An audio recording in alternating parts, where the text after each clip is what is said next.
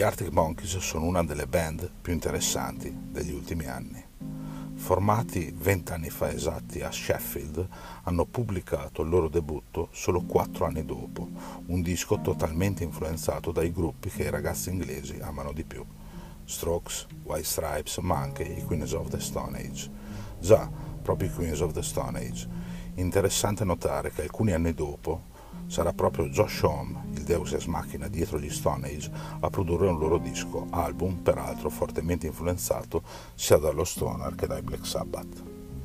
In quel periodo però la proposta dei Monkeys alle mie orecchie pareva fin troppo derivativa, quindi onestamente non li riuscivo ad apprezzare fino in fondo. Poi nel 2013 arriva il gigantesco I Am, dove per la prima volta la band mette bene in evidenza la pasta della quale è fatta altro che dance floor e compagnia bella. In quel disco c'è una sequenza di canzoni rock in grado di far impallidire il Royal Blood e i Black Keys messi insieme. Un album gigantesco, appunto. Ma la vera sorpresa è arrivata solo quattro anni fa con quello che per me è il loro capolavoro, ovvero Tranquility Base Hotel and Casino. In quest'opera il gruppo abbraccia suoni che non ci saremmo mai aspettati dall'Alex Turner Company, sonorità molto anni 70, quindi che tanto devono a David Bowie, ma anche a Serge Gainsbourg e Leonard Cohen.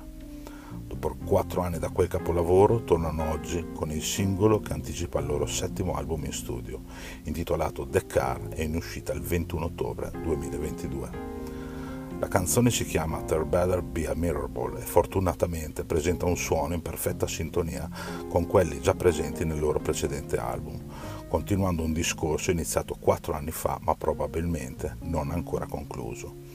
Un grande ritorno, insomma, anche se sicuramente quelli che rimpiangono ancora i primi Arctic Monkeys continueranno a non capire e forse a non accettare la nuova proposta della band. Per loro è decisamente un peccato, per noi invece una vera gioia per le orecchie.